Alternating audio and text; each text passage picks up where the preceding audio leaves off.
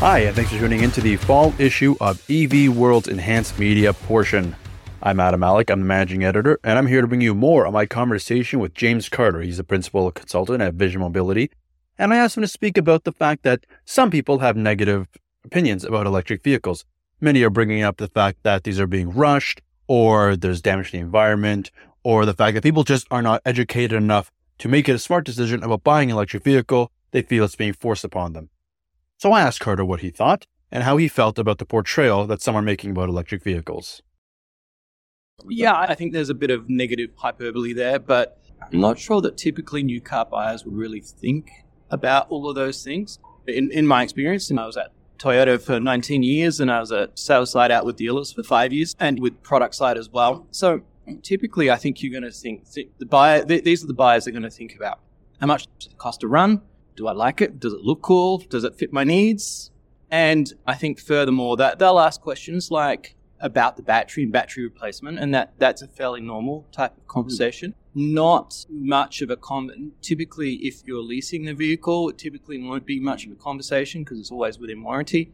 Typically, people who are buying it for a long term will start to ask those questions. But I think from a new car buyer's side, and you can see a eight year, 160,000 kilometer warranty attached with that ba- Mhm. battery, you say that, and people are, oh, whatever, this is fine. I I think the, the, the issue for you is what happens once they sell that car, or second or third or the fourth owner, and it's out of warranty. Then what happens? Right, goes back to some of those things. I like the word you use, negative hyperbole. Do you feel that there's been because I feel like there's either there's kind of two camps here. There's kind of those who like EVs, electrification, a minute, good for the environment, good investment, gas mileage, whatever it might be.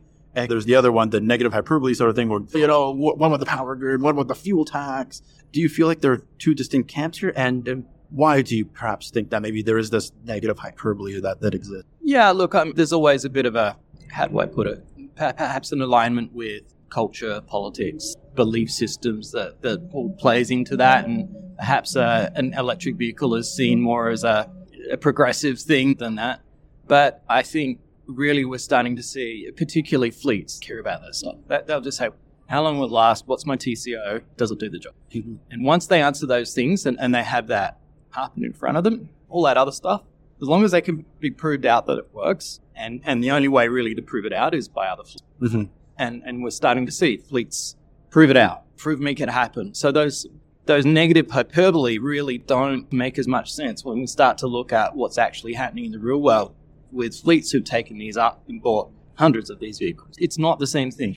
Just because Canada's so closely tied to the U.S., how do you see trends uh, taking place here compared to there? Because it seems like we're on a bit of a not a divergent path, but it seems like Canada's moving this way and U.S. is maybe following, maybe slowly following along, but maybe not on the exact same path. How do you see the Canadian EV market developing when we're so close to the U.S. that may not be either as fast or we can move slightly in a different direction? So I think And Europe is just another yeah, one. another planet. Yeah.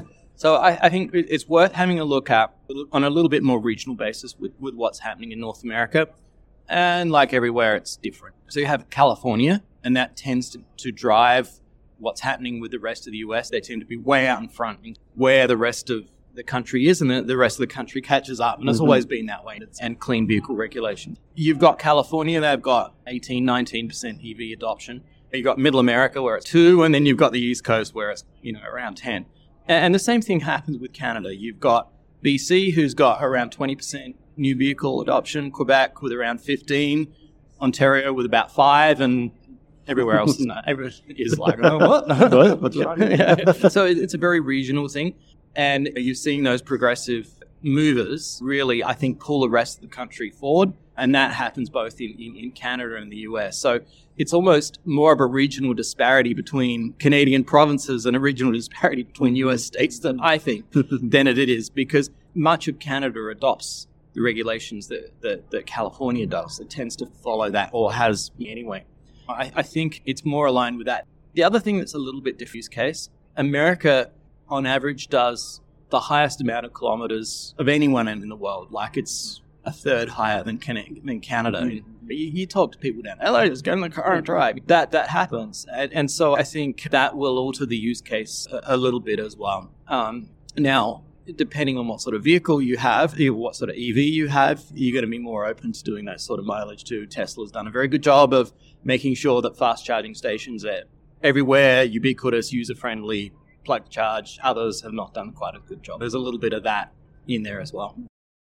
And that was James Carter. He's the principal consultant at Vision Mobility, chatting to us about negative hyperbole in reaction to electric vehicles, as well as regional issues between Canada and the US. Thanks for tuning in to this edition of the enhanced media portion of EV World's Fall Issue, and we'll talk to you again soon.